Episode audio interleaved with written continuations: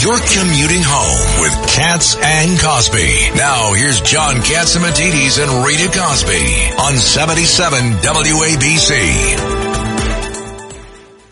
Uh, Thanks, right now, let's go to Albany. Let's go to Albany and find out from Paul Zuber. This is the Exodus uh, music.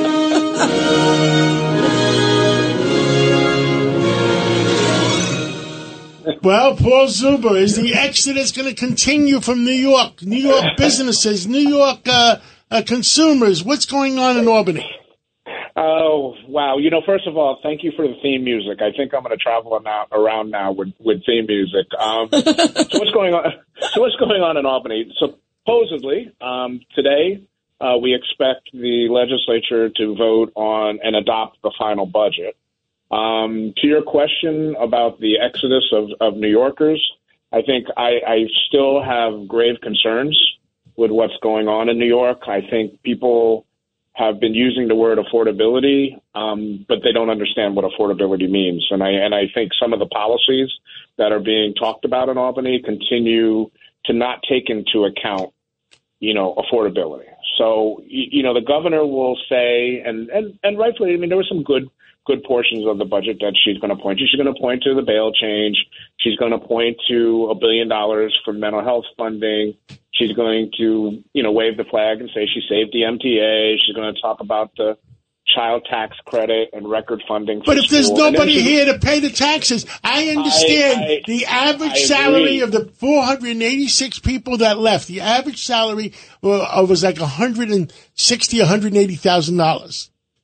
I, I totally agree. And, and I think where I have a very strong concern, and, you know, I think the entire business community has a strong concern, is the continued movement towards uh, adopting the climate uh, legislation that was passed back in 2019, because it's clear that there's going to be an increase in costs to consumers. And it seems as though everybody kind of wants to put their head under the covers and not admit that there's going to be costs. Now, I hear a conversation when you talk to elected officials, well, we're going to provide rebates to consumers. But as you guys all know, who's going to fill out rebates?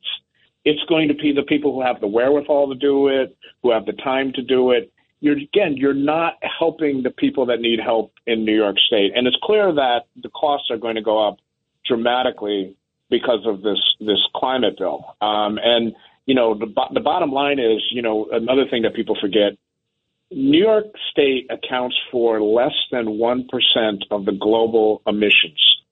Less than one percent. So what are what are we what are we doing? We're rushing into a program that we know is going to increase costs on consumers. And I'm a big advocate for for helping the environment and and changing the environment. But there's a way to do this in a smart, detailed, and strong manner that will help consumers and not hurt consumers. Yeah. And I think that's the biggest takeaway from the budget. That, that that's what worries us in the business community that people have not comprehended this. And you know, Paul, this is Rita Cosby. I was just going to talk about sort of the contrast. We were just talking with Gordon Chang about China. Uh, China's not doing anything, and we're, you know, we're not, we're incurring the cost. I mean, it just seems, it seems insane. If China and India know don't what- do it, Right. doesn't count. China and India, you know what it is? It's India hubris. and Pakistan have joined the group. The, the- you know why? Russia is, ch- is selling them oil at a discount, so they're not suffering, and that's why they're part of the Axis now. it's it's hubris on the part of New York State because when you ask people about this, they say, "Well, New York State has to be a leader, and we have to be a leader, and and that's why we need to do it." Now, you and everybody listening and everybody in the studio can probably count on your fingers within five seconds, fifteen states that would no way come near what we did um, in New York State. So again, it's hubris to think that all of a sudden New York State's going to do it and the world is going to dramatically change, and all of a sudden everybody's going to go down the pathway of of zero emissions and all electric buildings and things of that nature. Paul. There's a there's a big concern here. Well, it's Richard Weinberg. And the other great leader of this uh, phenomena, this destruction of economic independence, is California. And guess what the idea they're pushing now, which is to abolish the use of diesel trucks. Now, what's the impact going to be on the people in California? And don't you think New York is going to try to track that because they'll do the same crazy policy as California? Without question, they they they followed with the with the sale of uh, cars. Um, you know, banning that eventually. But you know, if, you want to have a, a funny expression, talk to some of the people in the construction industry as they realize that at some point they might have to do um, electric uh, EV construction equipment. I mean, their minds just kind of explode with with the thought of having backhoes and bulldozers running on EVs. Uh, they don't they don't even know where do you put the charging station. Yeah, right? unbelievable. So it, it, it's it is it is unbelievable, and it is a little disconcerting. And I and I think you know from our perspective, the Business Council, you know, we plan to be very aggressive with talking to New Yorkers about affordability and what we think will help New York State in Are terms these, of affordability. You know, we're going to take a break, but question. Uh, are some of these people? Do they actually believe this crap, or, they, or, or, or, are they are they walking?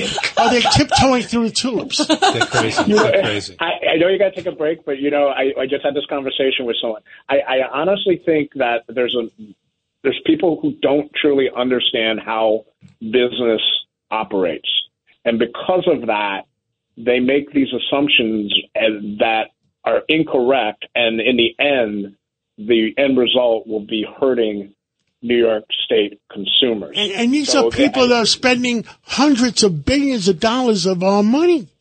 And I mean, yeah. maybe we should give them an IQ test to see if they're smart enough to, to understand it.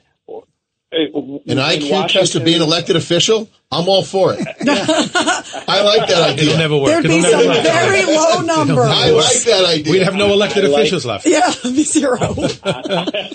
You'll be in Albany by yourself. You'll be there all by yourself, Paul. That's right. It would be it would be great. I'd be able to go in the chamber and sit down, have lunch. No one would be there. oh my God! Well, Paul Zuber, thank you very very much for being with us. We really appreciate it. Um, and boy, I, John, you just said you put it so concisely. Does anybody believe I say, in this look, crap? I, I'm from the streets in New York. I say it the way it is. I love it. We love it.